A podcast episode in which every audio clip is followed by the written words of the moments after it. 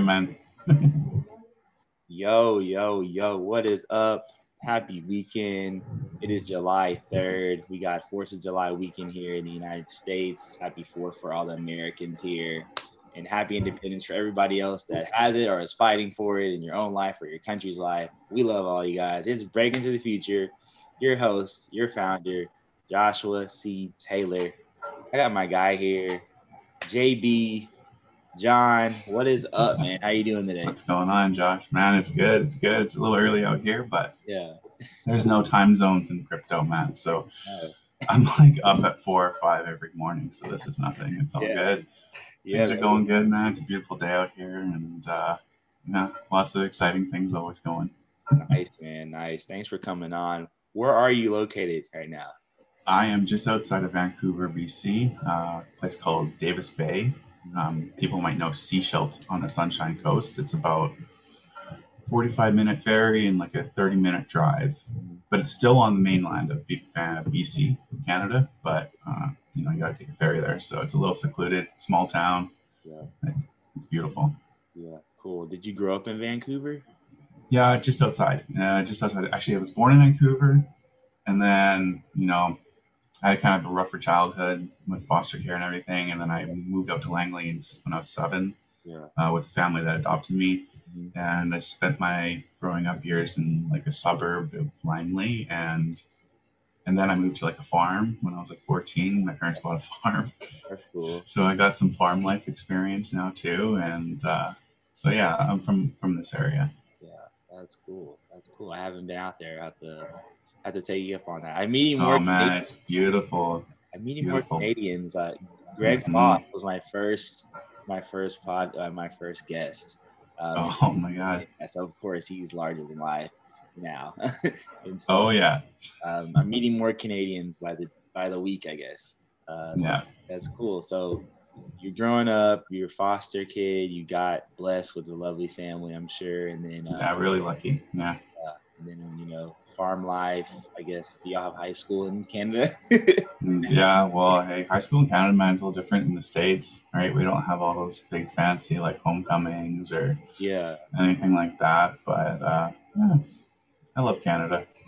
cool. And then what happened when you became a man? What what what happened? And tell me about that. Oh man, what led into like crypto, and then like. Well, let's see. The last 12 years, 13 years has been a lot of business development, big B2B corporate world sales, uh, sales management, uh, sales strategy, marketing development, marketing strategy, multi channel marketing. And, uh, you know, the last decade specifically was focused mostly with trading, FX, uh, risk management solutions for larger corporates, enterprise in North America for Western Union business. And, you know, I got kind of interested in Bitcoin, let's say, back in 20, gosh, when was it? Maybe 2012, 2013 ish, wow. when you could still mine a coin with a laptop yeah. with a graphics card. Yeah. And uh, I just gotten started more into like the financial sales and portfolio management trading. So I was hyper focused on just learning about financial trading, FX markets, learning about technical indicators, how to trade. And uh, I noticed it was starting to take over a lot of my time during the day. Like I'd be working and the client would call, but I'd be reading about Bitcoin and what it is. And then I'd be like, oh, okay, so how do I get one? Like, what does this even mean? Like, I had no idea. Early days, early. Yeah, and so I was like, oh, should I buy some? And then I was like, no, I'm not going to buy some. I'll just wait. I'll buy some stocks, right? Yeah. And then like a couple months later, Mount Gox happened or something like that. Maybe not a year, a while, a while later. Some I I'd forgotten about Bitcoin, and then Mount Gox happened, and I saw it fall, and I was like, oh, I'm so glad I didn't buy it. Yeah. And then yeah. I kind of I forgot about it again until like 2016. Confirmed your bias. Yeah, I know, but I didn't re- never read the white paper. If I would have read the white paper, man, I would have like been, but I didn't. I, I was almost there, so I did well enough. I bought a lot of um, private sale, private placements with stocks. I knew a bunch of promoters out there in Vancouver, so I mean it was okay. But like 2016, 2017, my buddy's like, dude, you gotta buy Ethereum. You gotta buy Ethereum. Blah blah blah blah. blah. So Boston was like fifty bucks, right? Yeah. And uh, it went to like a hundred, and I was like, all right. I pulled my RSPs, which is like uh, your IRAs, maybe like a tax-free savings, like for retirement. Yeah. In Canada, it's called an RSP. So I pulled my RSPs, took the tax hit on them, bought like a ton of it, and then it doubled. And then I was like, oh my god, this is awesome. And then and then I was like, and then I was like, okay, well, what else is in this place? Like, let's think about it as a trading vehicle now. Mm, yeah. Let- Let's just think of it as a trading speculative tool. And I was like, okay, sure, I, I could get down with this. And then I looked into it, like I found Ripple, and then I was already in financial, like be payments, trading, Mhm. and so Ripple's business model really aligned with things that I'd already known. So I felt comfortable buying it. And so I was like, oh, okay, I'll buy some Ripple. Ripple is like 60 cents. Okay. And then by that point, my Ethereum had moved to like three something, five, five something around there. It was ridiculous. I was like 10x at that point. Mhm. And then I went into Ripple. And Ripple was at 60 cents, and that went to like two something, and I sold at 280. And I was like, oh my God, what is going on? Everyone at work on my trading floor was like, nobody was trading Bitcoin except for me and this other guy, or crypto, whatever you want to call it. And uh, so everyone was around tracking, like, everyone was tracking along. My portfolio's on my screen. People walk by, take a look, and they're like, "Whoa, man, that started here." And I'm like, "Yeah." And I'm like, "You know what? This may sound crazy, but I'm gonna go all into Tron today." Tron. Tron was around back then. It was like two cents. Okay. this is where like I became a legend at my office, and then everyone like all the legend. All the MBAs, all the other guys were like, "Don't do it, John. Take your profit out. Take your money out that you that you bought in with right now. Don't do it. Just be safe. Going. Maybe buy like four or five coins." And I was like, "You know what? Fuck it. I'm doing this." Oh, sorry. I was like, I bought Toronto like four. It came to like four cents ish, and then like overnight, uh, at my time overnight, it went to like twelve. And then like 16. And then I was like shaking on my laptop. I was like holding, I was like, oh my God. Like, It- it's a drug in itself. I was like, honey, oh my God. I was like shaking, man. I was like, I couldn't babe, what's believe going on? What's going on? And then I We're like, got greedy, so I held it. I held it. I held it. And then it went back down to like eight cents, six cents. And I was like, no, no. and then a dead cat bounced to like eight or nine. And I sold it then. And I was like, Yeah.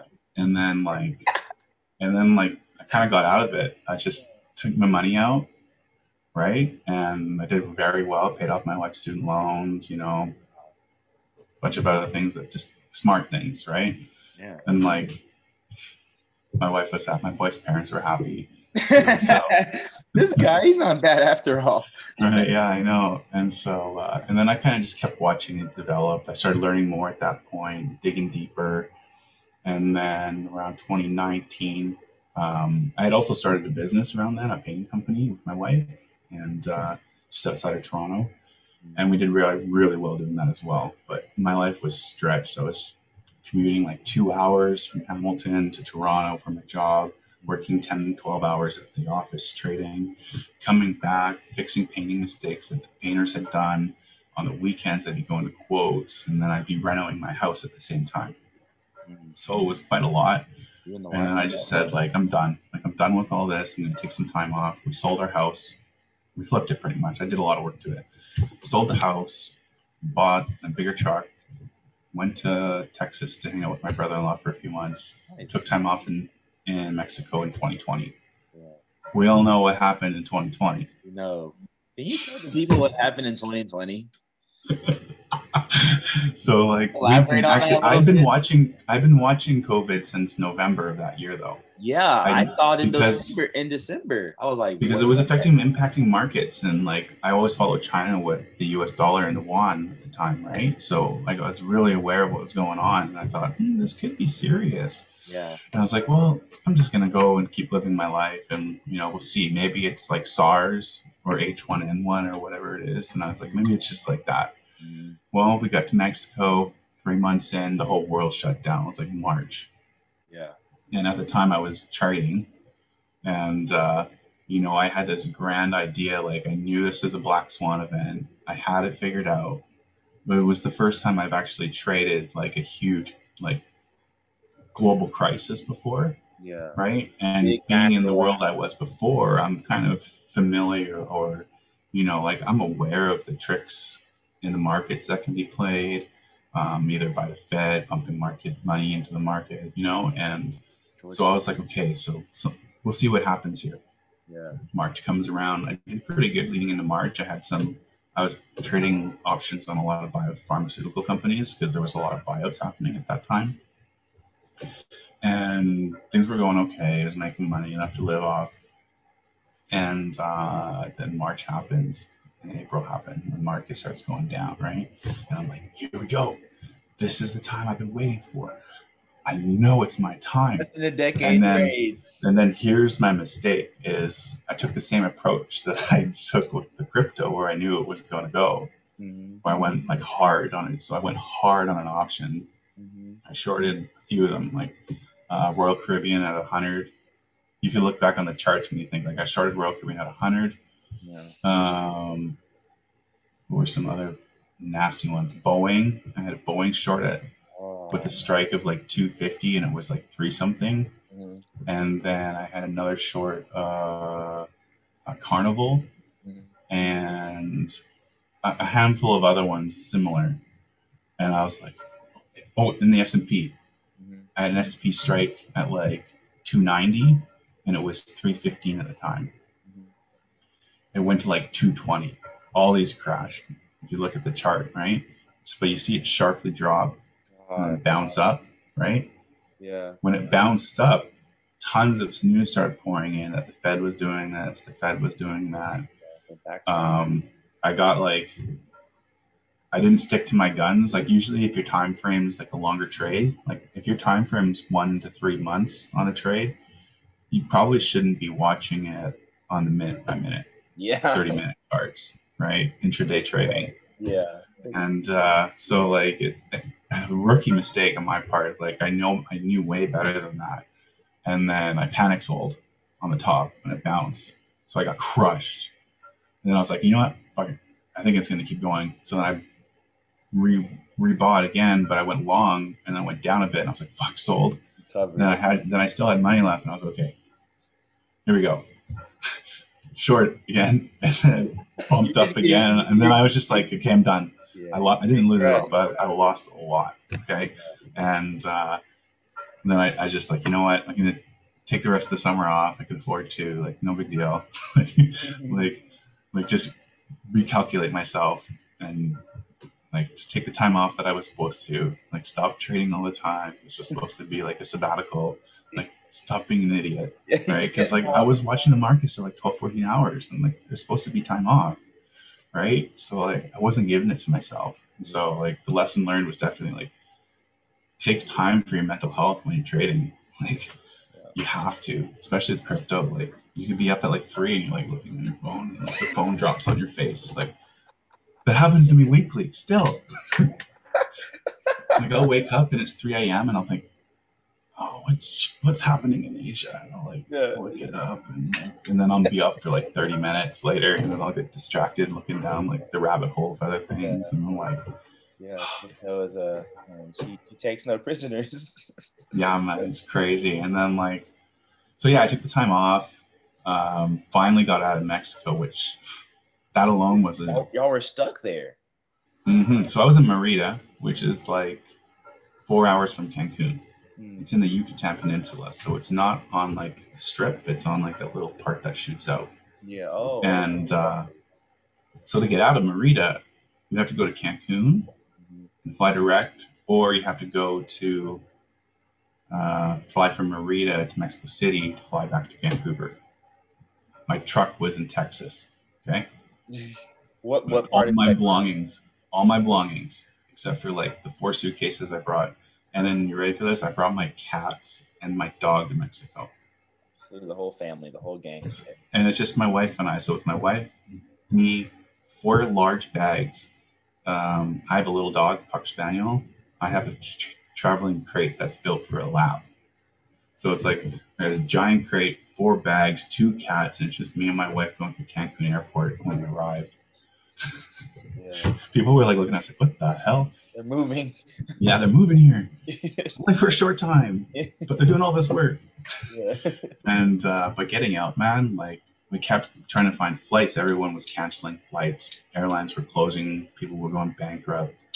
Um, you couldn't fly without having COVID tests in some places already. Flights were shutting down. Uh, April, I finally, finally, like 16 hours on hold with WestJet, I got through. And then, as I'm on hold with WestJet getting through, my wife emailed the CEO and was like, "Yo, like." He's a killer. we don't have any options because like our dog can't go underneath the carrier if it's certain temperature and out of cancun it's too hot and after like 8 a.m you can't put the dog in after 8 a.m Yeah. and there was no flights there was only like a 7.30 flight so we had to fly from merida to mexico city Yeah. from mexico city to somewhere else or go to texas Yeah. It was wild. Short story long, basically we got out. Um, we ended up going to Mexico City. Mexico, Aeromexico sells pet tickets first come, first serve, just so you know, wondering. Yeah, so we checked in like two and a half hours before our flight, and they're like, "Oh, sorry, you we can only get two of your pets on because there's no more spots." And we're like, "We're like, but we paid for them. Like, they're not just we're good. We're not like, what's going on?" Meanwhile, they're starting to shut down Airbnb in Mexico now too. So like, and you can only fly with pet health certificates that are valid for seven days, and the next flight was seven days later. That's why we need crypto, man. I'm telling you, blockchain. dude so i got stuck in the airport with my pets like i had to find i just called the person i stayed with before and i was like yo do you know anybody like offline like not airbnb like i need a place like i'm screwed right like thankfully we got a nice condo it all worked out but oh and to add a little excitement there was a tropical storm slash hurricane barreling in on merida the day we left? Yeah, so it was a while. The last two years have just been like flown by, man. Like, Yeah. yeah. So once I got back to Canada, I was just like, what do I want to do with my life? You know, like I'm back in Vancouver, which is like halfway back across the Canada, which is like halfway across the world for most people. Um, I decided like, let's try get into crypto, right? you know, let's not try get a new job and a new career and a new industry. Let's also go take it one step further and try get into crypto Yeah. with no like barely like very minimal coding and like mm, like I have really have to bring value on the business side of things or else it's really like so be- my journey began like let's see started, started in April December so I was also um, applying for like software roles, like manager roles, sales roles, um, mid senior roles, and I was getting interviews all the way down to the final thing, final round, like many times. Like, and I've got a good resume, and I don't know if I interview the well best sometimes, but um, it's been a while since I've had to interview. Yeah. To be honest, like I think my last interview would have been Same here. 2010, 2010, 2009. And uh, all my jobs were just like offered to me, or like I was like hunted out to fill a role in Toronto. Poached. It's good. It's good. It's a small world at the time, right? So, um, so I mean, you lose kind of those skills. So it's just been like it was nerve wracking. I think I sent in total. I went through my email, uh, off chain and on chain resumes, maybe like 350, 400 Yeah. over the course of like three months. And they all were with like personalized cover letters. Not one of them was non-unique. And some of the roles I created like custom presentations and how my skills aligned with their organizations in Canva. I made like like really nice design custom things, and like I still wasn't getting jobs. Yeah. Like Exactly. man, like Love it was it was brutal, and I was like, well, maybe it's the COVID era, and like, but man, I tell you, like, hardest thing I've one of the hardest and like mentally draining things I've ever had to do. Like, I know I'm like a quality worker, and I know I produce quality work, but it's like, man, like. I mean, some people's job hunts are longer. I understand, and you know, some people even ha- work harder than I do. Some people don't. So like everyone's story is unique, but I can tell you, like, if you think you have, if you're working hard for a role, you have to work harder. And you have to expect to take three times longer, Yeah. unfortunately. And if you expect like it to take you to the moon, maybe it'll only take you to like the clouds to get there. Right? Same reverse inverse psychology of reach for the moon, get or reach for the stars, get to the moon. Right? But if you think of it, expect it's going to take as hard as it to get to the stars, but you can get to the moon. Does that make sense? Yeah. Yeah. So, Yeah. but I'm here and I made it. I feel like I've made it. Like I'm I'm okay being here for like 20 years, 30 years, like 40 years. I found you on DeFi Summit, man. So it I like, know, I know. That was my first summit. I'm crazy enough to reach out. I know, I know. I was like, what's this guy missing? I'm not sure. Why not? Like, I like talking to people. I like talking about crypto with people too. So it's like, yeah, meeting cool people. That's why I love the space. Everyone wants to hang out and get connected, and it's beautiful, man. yeah, I definitely like. I, I love that you shared your like that your journey breaking into crypto. That's why I created Breaking Crypto. Oh man. Oh yeah, it's quite the journey. Like and even so, like my first you have to be ready to like wear multiple hats, jump in on different things. And I think the biggest difference from like the real world and like off-chain like, structure and like crypto projects from my perspective at least is that like you really need to take ownership from like from day one yeah. you know you really have to and you know within your role you have to take ownership um, you have to you know make decisions and you have to be like ready to go like you are on that project you are part of the project and yeah, your community is now watching you yeah. even if it's day one On the clock. Um, yeah, it's yeah they expect you already know everything yeah. It's not the.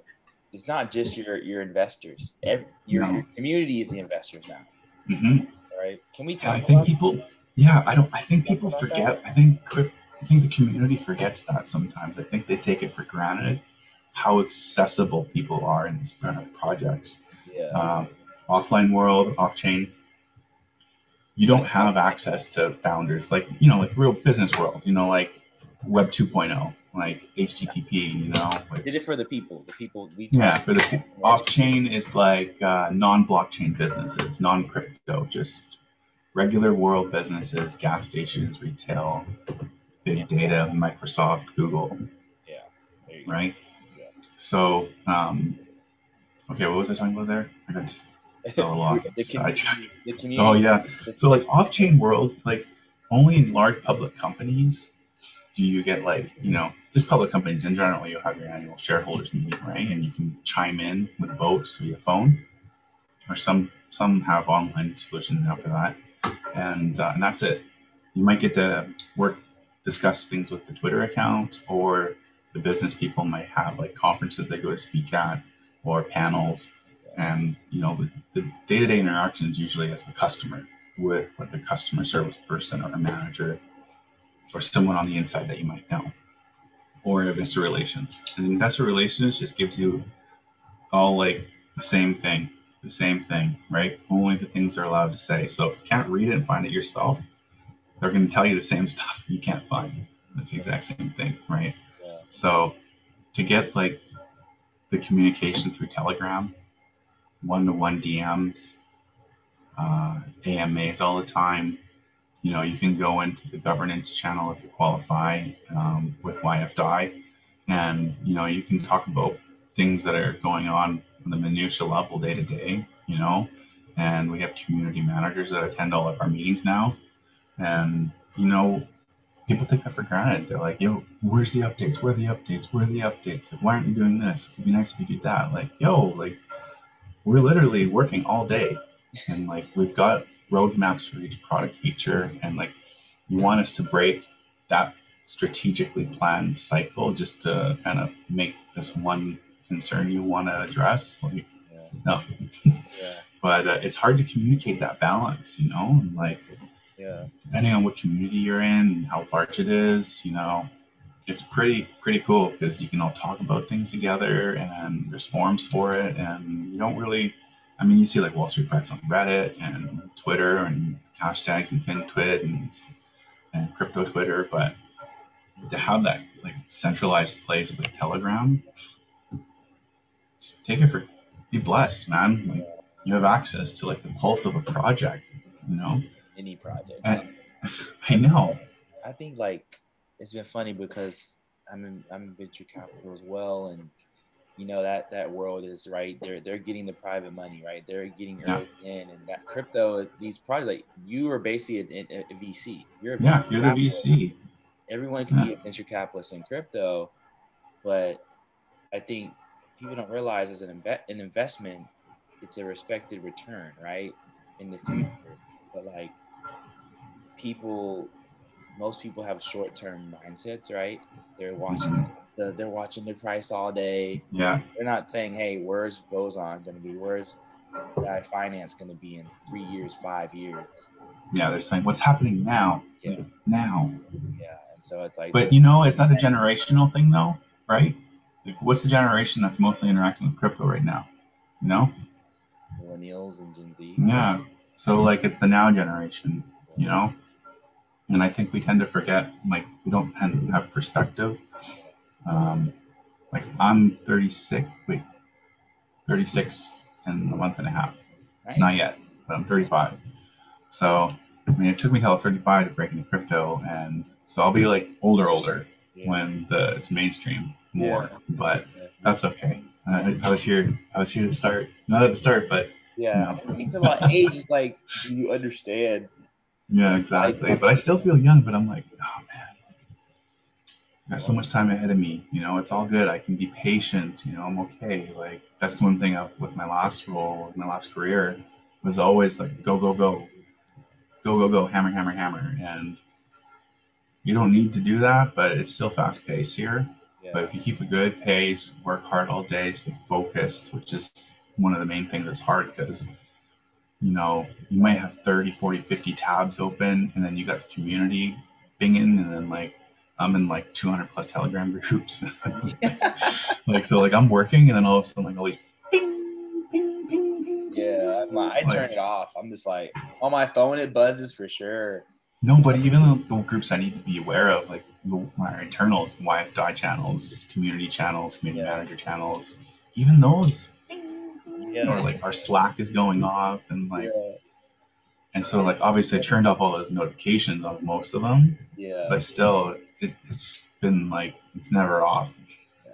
You can't. This like this is building time. You know. Mhm. Explain explain the company you're at now, your role, what made you entice you to to start there, all that. Yeah, sure. Okay. Uh, I'm the Launchpad Success Manager um, right now with YFDI. Uh, the original intention of my role was to be brought in, transition, and take over for the manager role and just head up the Launchpad um, product. And so, you know, I'm a few months in now. Um, I think in the next couple weeks, though, there will be that transition. Uh, however, you know, as in crypto, part of my other roles include like I'm working spearheading DAO governance. Um, that means like building out the platform and how users interact with it.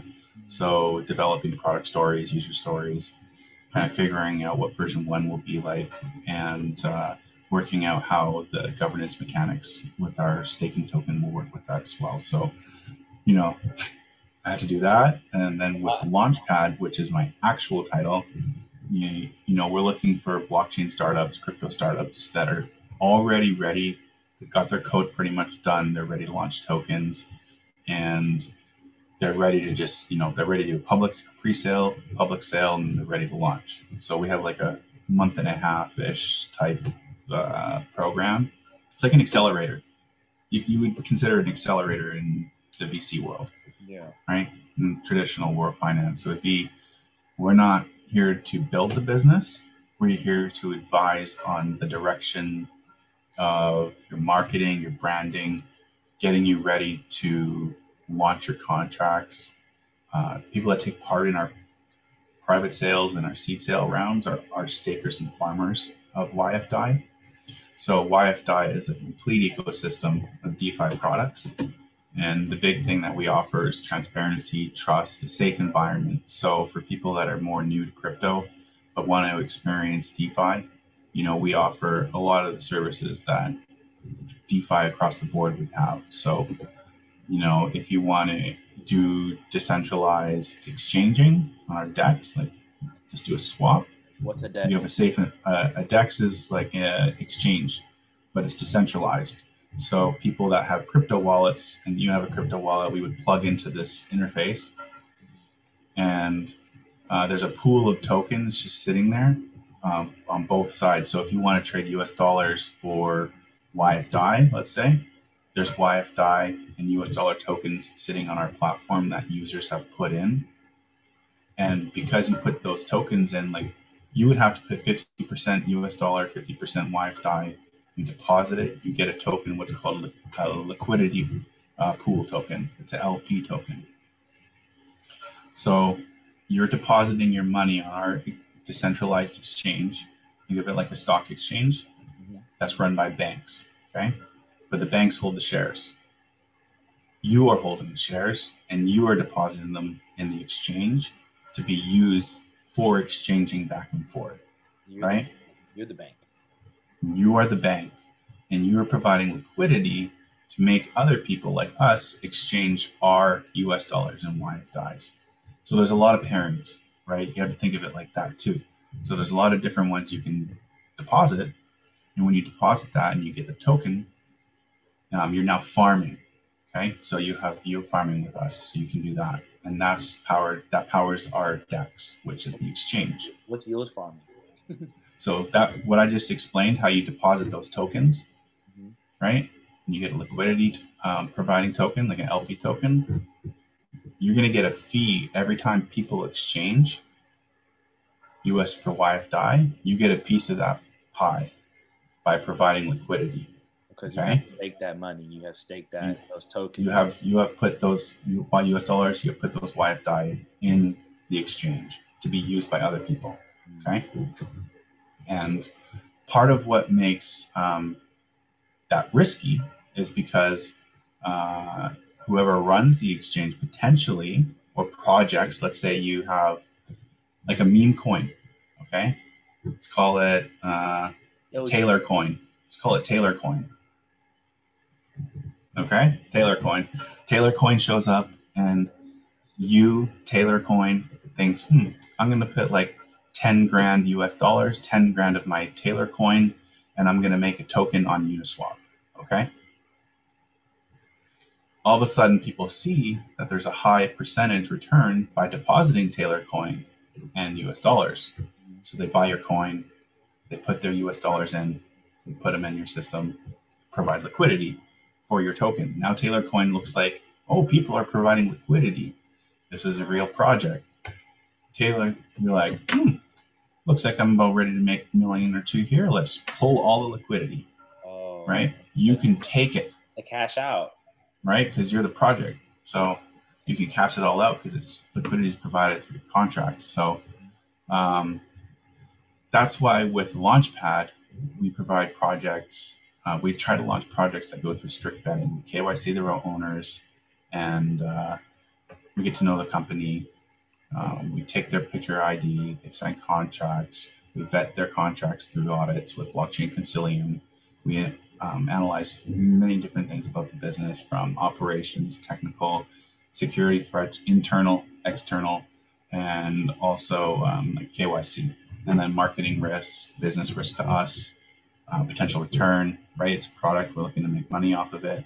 And uh, at the end of the day, like we try to do a three month contract with them post launch as marketing advisory services to make sure that they're making, they're doing things correctly or that we can support them in the best way possible with their success. So putting out press packages, aligning with influencers, um, building out videos, helping them do with product roadmap development.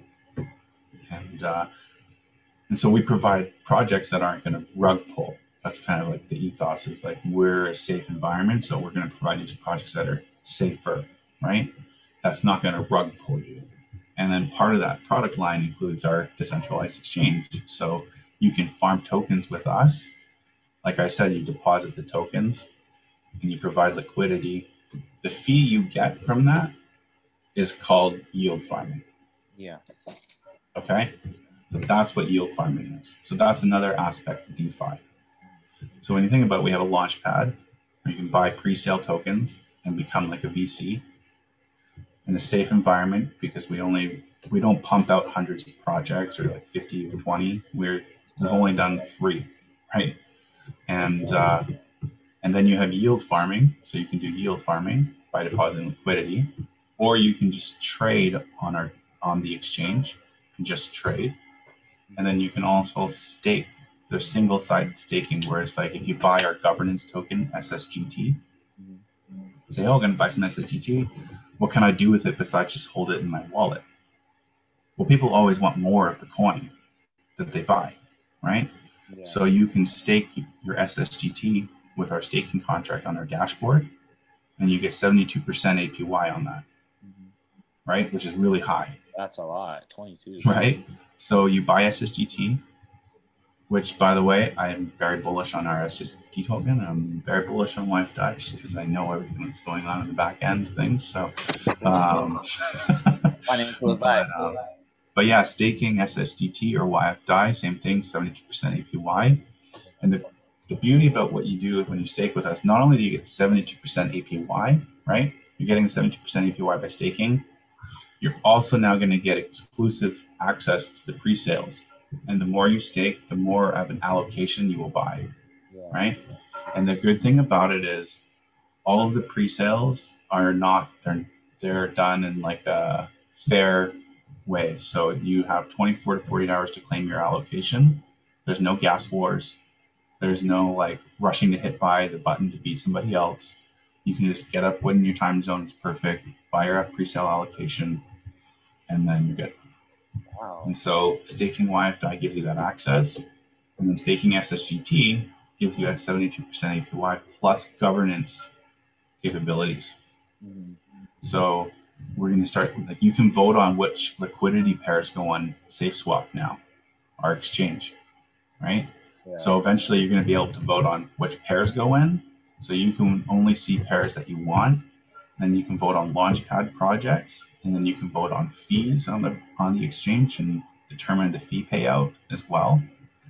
So you can do all of these things all within our ecosystem.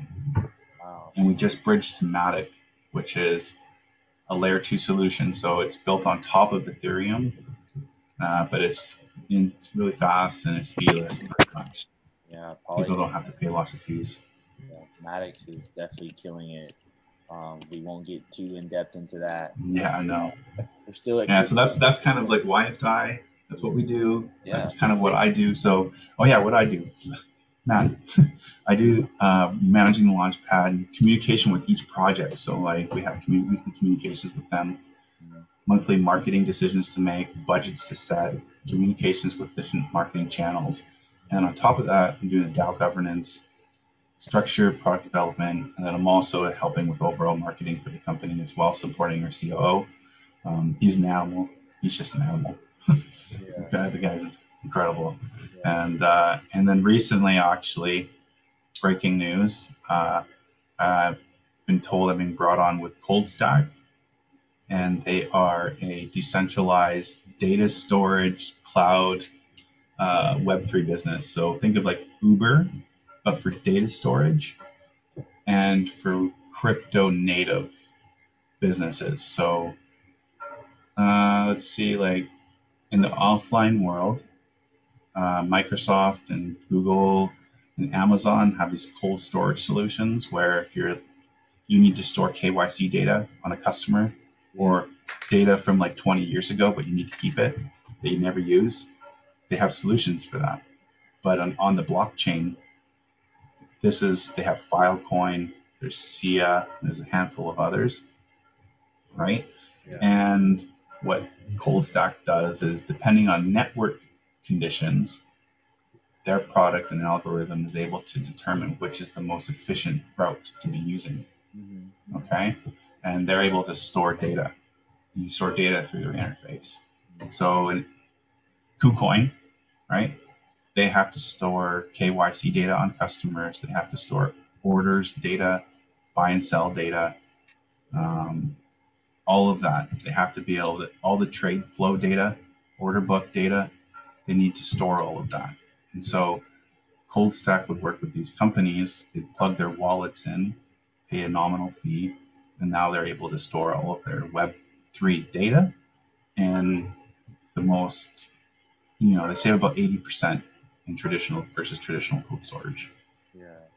So my role there will be partnerships. The title's kind of undecided right now. It'll be more like a director partnerships type ish role, manager, something like that. Yeah. And uh, it's all about me finding, building up partnerships that are expanding their user base. Yeah. So finding, you know, exchange houses, um, data salute, data providers, APIs, um, people that use API data, and also infrastructure. So helping them find strategic partnerships to build up their infrastructure Yeah. on the server, the node level, at various levels of the stack. And yeah, so I, I don't know when I'm starting, but the guy just let me know yesterday, so I'm pretty pumped on that as well. But that's more of a part-time role.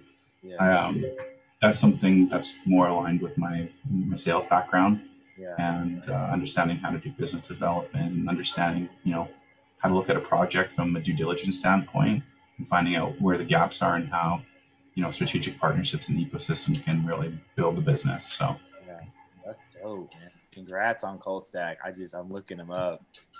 Thanks, man. I'm, I know why they need they they're all they're all they're all uh, tech guys.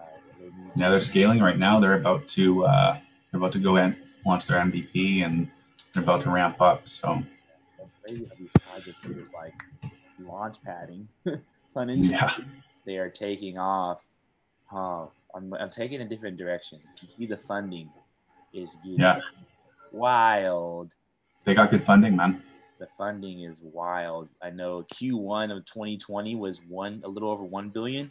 Q1 of 2021 funding, investment funding for everybody. Yeah. Um, um, and the yeah there's tons it's It's pouring in over 3.18 billion this year, and that's just Q1. I know. We did in Q2 because think about like when it's really like what's the traditional world right now what was q1 do you know traditional v, uh, venture capital or just Yeah. fundraising. I'm not sure. Um, let's see. it'd be interesting to see how that compares if you could graph that put that on a chart and then watch it over the years as one overtakes the other DeFi when that overtake when that overtake happens that's that's when you like That's- sell the house you know actually you know what? Sell the house now. Mortgage it. Double mortgage go into credit card debt everything. Buy crypto and that is financial advice that people are wondering. before the cro- intersection. before it too yeah. Before when it's like, okay, this is I- it's already going. It's it's you can't stop it. You can't stop this. Like stop. you can't be stopped.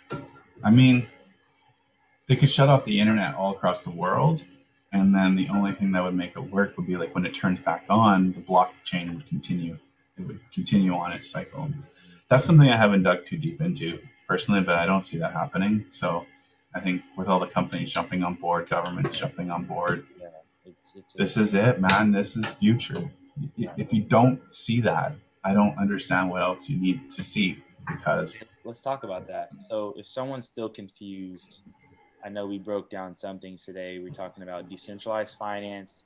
That's basically saying, hey, you have banks, you have central banks, you have government municipalities that are centralized from a a bits perspective, data stored. Mhm. Um, centralized servers for data, you know, centralized institutions that govern banking, monetary, real estate, insurance, all of it. lending and borrowing. You know, Decentralized. could for lending and borrowing, you become the lender or the borrower. You make that percentage, right? sovereignty of the individual and the smaller businesses. You can still have big businesses, but everyone has Mhm. ownership of the state. Everyone, yeah. can still grow together. All boats rise in decentralized Mhm. finance. You It's can like be a we are the You could be a and like with data, if you think about it from the data perspective, think about all those data storage centers. What if we were the data? What if we were that sort the server? What if we are that power, the processor, right? And that's what the transition happens, right, man? And uh, we are the network, right? Yeah. So that's why I think there's a huge push. It's like we don't want people to come together, you know, and it's sad. yeah, that's what governments are trying to. Uh, I don't know. It's control. It's a stat. Governments and politics are a status game. hmm Crypto and business world. Not saying business is perfect, but it's it's a merit game. It's it's a it's proof of work. right? Yeah, it's proof of work. Yeah, If you show you're good, if you show you can run faster, jump higher, be smarter, That's the worst. Hey, track pun intended. You're you know track and field. You you, you you win. You win the medals, and yeah, exactly. If you can go 120 percent the longest, you know, you'll you'll rise, yeah. right? Eventually. What do you think about just the landscape? There's probably ten thousand plus coins, more being created by the by It's the crazy. minute. Yeah, What does that look like um, through, this, through this cycle? We're at ten thousand plus cryptocurrency. Mm. Are like, I don't even know where to start. And Well, you'd think like the last cycle, you saw a lot of uh, ICOs was the term, initial and a lot of it was people launching coins as a way to fund business models, and the coin was only in the only utility of that coin was to access the platform or pay for services. Yeah. Right? You saw a ton of that, and you're seeing something like that right now with meme coins. Like you can create a coin, create a burn, and all these numbers. You can change the burn metrics, you can burn fee metrics, and it's all about people trying to find that magic sauce for something. But at the end of the day, there's no utility still. It's just like, how can I build a coin that has the most like tasty looking numbers, right? that And that's fine. I mean, it's all part of like it's human nature. And like I think that's one of the things I've noticed in my career is that so much of this world and trading charts work life you got to have perspective when you zoom out on your on your chart you know? When things get too high you be careful there's going to be a fall down you know how do you manage that? Do you expect it? Don't get too high on your horse as well personally. Same thing don't go straight green handle right? Because there's going to be a rapid downfall and if you fall down like how strong are you going to be? Are you going to dead cat bounce it you know? Like and like you can see those human emotions on play out on the charts. Yeah, and if you read it's it's wild. And then the way charts set up even Yeah. leading into things. And it's like if like a macro event or a material event gets announced in the stock market and you and you no one knew about it like it was no one knew it was coming right? But then you look at the chart the chart trades like something is about to happen fear. Yeah, you, there's, there's Right. There's markers. There's markers. and and the markers move into like oh something's happening there could be something happening it's gonna now now the chart's leading into like a triangle it's kind of and then all of a sudden an unexpected news release or poof, right yeah, and like it's crazy watching that and yeah, it's exciting though, and it, it yeah, just like depends on your investment horizon. Depends on yeah exactly and i think it's healthy too it's healthy to churn those funds in and out it's education right one thing i learned i'm a huge poker player i learned i played poker since i was like 19 18 maybe 17 even Teach but me, at the please, cas- bro. Teach at the casino at the casino since I was like 19. I've gone to a few tournaments and like it's a little mental space again, same thing. And like um Games it's of mental life. Life. it's it is. And uh I forgot where I was going with that the poker thing. But you know, You had some, you had some advice to give us, but yeah, it was good. It was really good. It was a banger. it'll come But, back like- when we finish. Yeah, it's all good. but overall, man, I think it's it's healthy to see that. Oh yeah, education. It's like when you play poker and you're learning at the casino, Yeah. like and you lose if you don't figure out why you lose you're just going to keep blowing money right. You need to figure out the strategy figure out the game figure out where your leaks are like are you being obvious but the, that sort of part doesn't play into it as much just like you need to i view it as the market's paying for an education right now and part of that education is determining value in coins and what's value and what's not and Yeah. you know supporting projects that are good supporting projects that are bad and like the truth comes out in the end like tight finance. You saw that recently and then tons of other rugs that have happened and you know it's it's good. It's like the industry's growing up and it's it's all part of it you know maybe teenager now. The industry's a teenager now so we're going through like that funky you know phase where we dress weird and you know that dressing weird may be equivalent to a meme coin. Getting piercings all over might be like that's our meme coin, my meme coin analogy. section. Yeah. yeah, but I think you know, like in the next five years, you're gonna see crazy developments. Like if you're already seeing countries this year, what's it gonna be like in five? You know, like Africa. how many countries? America, How many countries will it be? 25. Africa's ripe for crypto. Crypto, right? Like, that's what I think North I'm American people miss. This is okay. This is this is a good point. This is what I think North American people miss, and Western, maybe not so much Eastern like Europeans.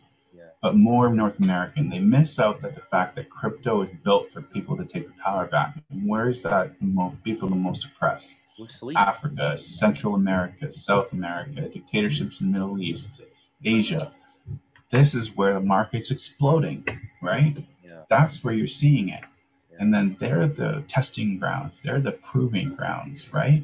And 'Cause They want That's like- in this central Yeah, and in this the whole. there's like the reserve rights currency that's exploding in uh, Venezuela.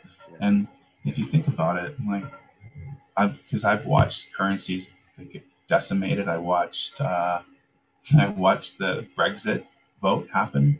I did too. So I, I stayed overnight. I was working at a desk for trading because we told clients we'd have 24 7. That was a crazy trading day. Dude, I was watching it and like that one report came out from one county and it was like, and I was like, We were Whoa! 800 points on the Dow. I was like, that's it. I'm like, it's over. And then I watched the Trump inauguration too. So like that the was voting. crazy. So I stayed late for voting, uh, trading that day as well. That so I got to trade both those both those events. So that was I really bet, cool. I bet both those. I bet Trump was gonna win. I bet that um that uh Brexit was gonna exit. That was very Mhm. crazy that time of life. Um, even crazier now, but more balanced. So yeah, that- Yeah, you know, we all get a little piss and vinegar in us when we're young, you know? I didn't like- vote for Trump, but I don't really care. I'm very apolitical, but I just want. I didn't vote for anybody Yeah, in the US. yeah. I'm Canadian. Um, I'm glad we're, we're we're neighbor countries. I have not been to Canada yet. Like I said, I'm definitely. Oh, dude, you gotta come up. Come visit here where I live. Like we can go to Whistler. Whistler's like where they have the Olympics, right? We're gonna hang out for sure. I, I just bought a boat recently. Not like a nice boat. Not a nice boat. Like Lambo. but I've been I've been researching them like little small ones, 18 footer, uh, for like over a year now. Yeah. That's, And uh, actually, I used my trading money from this year yeah. for it. I had I started the year with a thousand dollars in an account to see how I can do, Yeah. just like for fun, because I was focused on trying to find a job. So my whole day was like resume writing and like. Yeah. So I was like, I'll just play around with a thousand and see how it goes. Yeah. Turn it into like twenty five. What? I know. I actually did the same thing. Mine's around like seven or eight.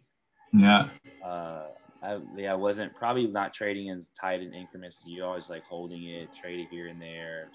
Yeah. I was trading for like big pops. Yeah, Like uh, I was, yeah. finding gems. and I would take my take my profit as soon as possible. So like once I got to like five thousand, I would split it into like three trades. Yeah, So I did three trades, and I would find all the small caps on KuCoin. That was my trick. It wasn't a trick, but you know, I was looking for the really crazy small ones like Trias, um, Killed It on Trias, and like a bunch of other ones. So, oh, uh, the Graph token, I bought it when it was like sixty cents. Um, LTX was like forty-four cents, and it went to like a dollar eighty. Um, Trias went from like a dollar to like thirty. so I had that one. Uh, MTV went from like sub cents to like it went like four x. yeah. Uh, GMB that went from like cheap to like five x. So I did that one. Yeah. So like I did all those gems and I just like murdered it. And then I went did some leverage trading and got crushed for a bit. And then uh, then I got the job in crypto and I haven't really traded at all. I've been just like hard. swamped. Mhm. Are, So it's just been you gotta- extend your duration because like I can't you can't sit in the charts. You- You're working on operations now. You're working on the business side. So it's like Mhm. that's Well, like I'm even designing the governance document in like a design program, and like that's after writing the content with the team, figuring out all the details. Now I need to find all the icons. I need to brand it. I need to design it and, and make it look nice for the community. yeah, So like the creative work like that, man, it just flies by. Like I'll be working on it and I'll forget we have a team meeting and like I'll be 10 minutes late or like I'll miss it. You're tapped. And I'll just be like, You're. I'll be zoned in and like it'll be four hours will fly by. Yeah. It takes like a couple hours a page to do, right? And uh, Yeah, you're like a Swiss Army knife, man. You just have all these skills. The only thing you can't. well, it's crazy. You know, I built all these skills in the real world, Yeah. right? Like running my painting business. So we had to do the branding and designing. So figuring that out, Yeah. um, managing people, yeah. working in trading. So knowing financial markets too, strategy like that. Yeah. Um, I built stuff for, I did product development at Western Union as well. So, like, it all kind of worked, but it was hard. To, it was, I think the hardest thing was explaining how those align and you can bring value to a company in a project, right? People just focus on the real world, like account, like even me, I was focused on, you know, like account manager or director of sales or Specific. enterprise account manager specific things that like you get taught in the world is like this is the hierarchy this is how things are done very like archaic right Generally. and so Yeah. like, if, if people are trying to get into crypto which i'm assuming you, they want to and from a business standpoint and working standpoint like it's good to analyze a project and see what they're doing uh, if there's a if it's a tech heavy project maybe not a good spot for you if you're not very technical right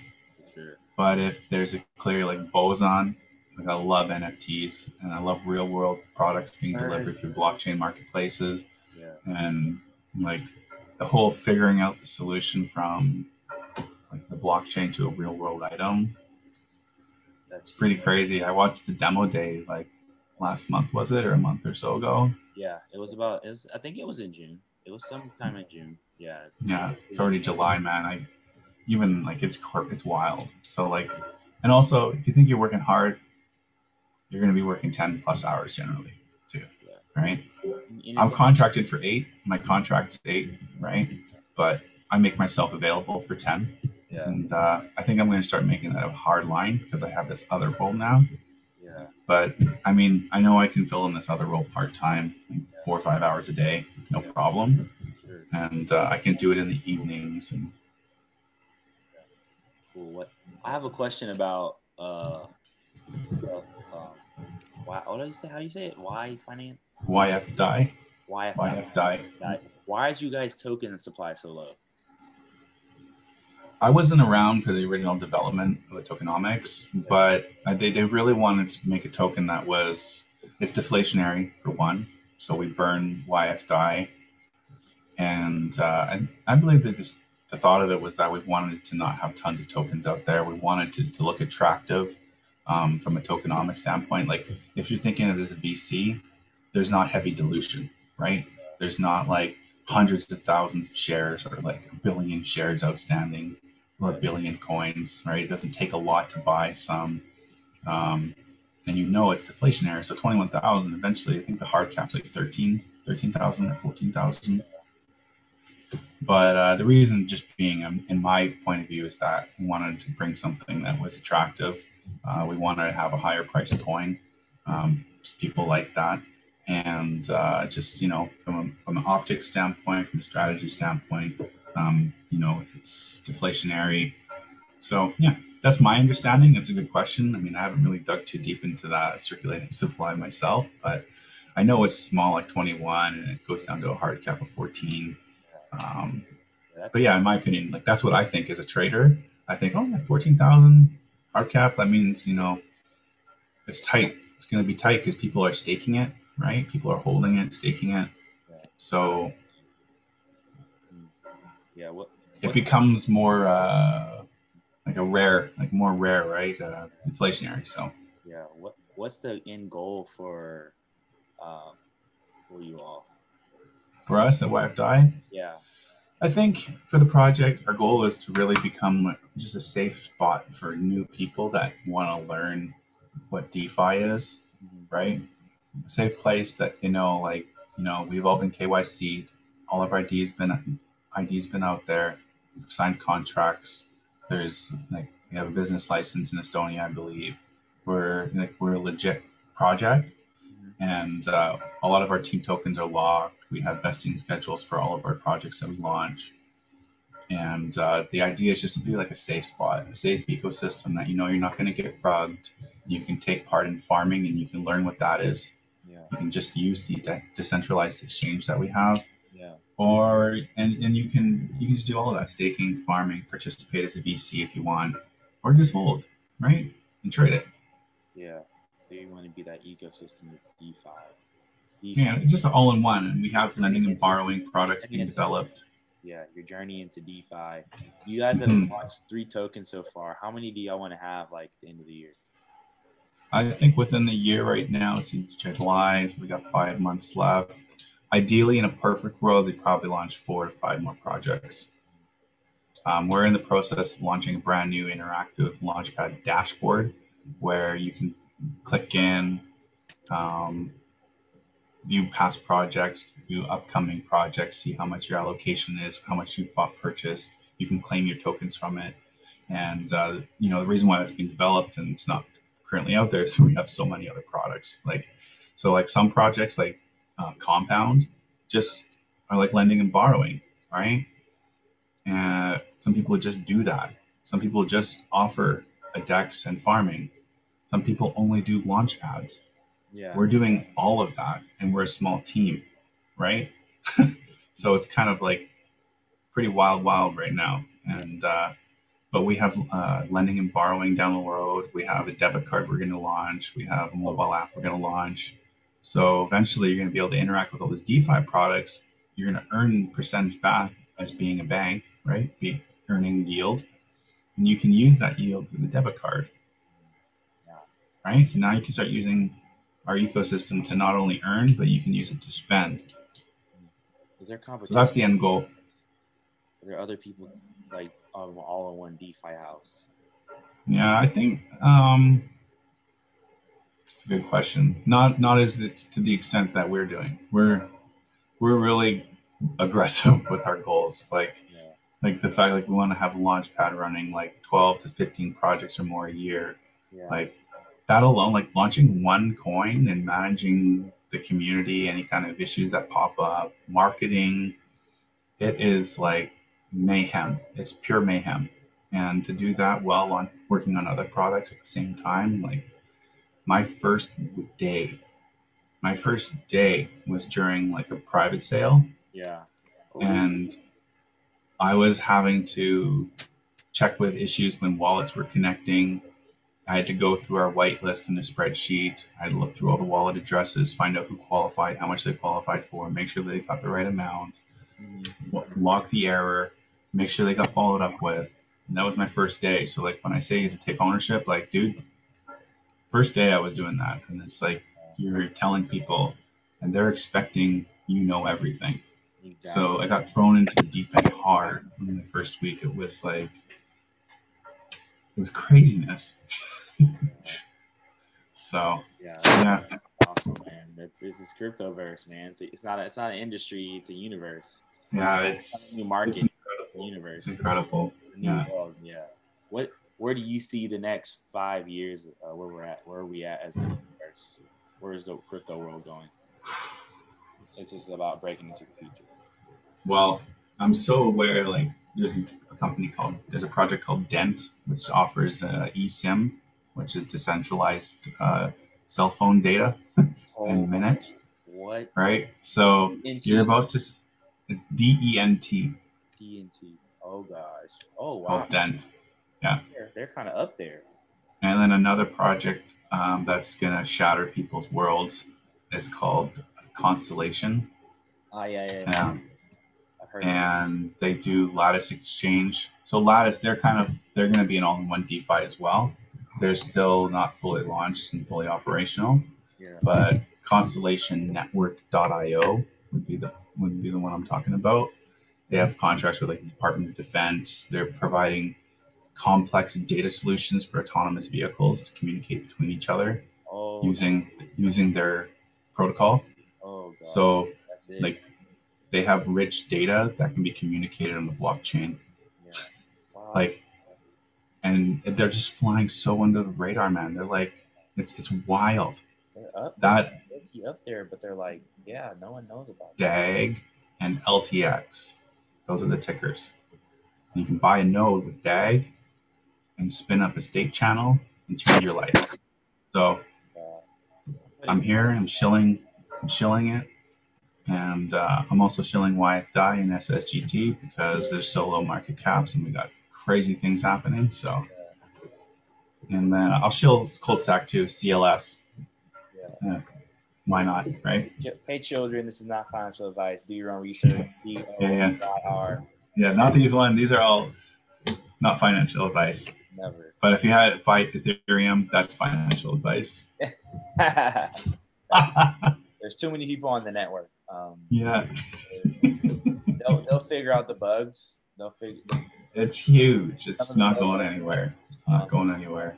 Yeah, we, that that's our next episode. We'll just rant about Ethereum or like Oh man, the top infrastructure development. Yeah. We'll break down actually from a trading and investing perspective, like the landscape. Oh man, I could chat trading and investing like all day too. Like, bro.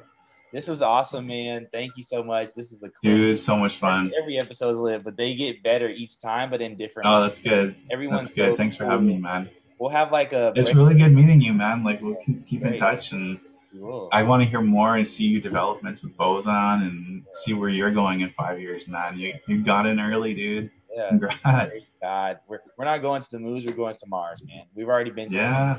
Yeah. Um, where can people follow you? Keep up with you, man. And I'll post. Uh, with with me, people can catch up with me on Twitter at coin, Mr. Coinmeister.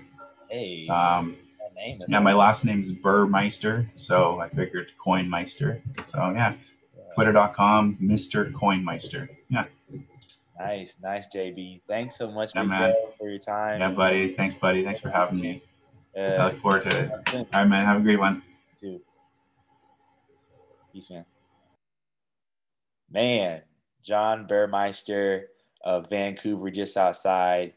He is man. That was awesome conversation. Uh, you heard him. We talked a lot about his life. We talked a lot about just his way in getting into into crypto and learning and just hey, hungry, being hungry. If you want to break into crypto, you got to be hungry. You got to learn. Uh, we're friendly.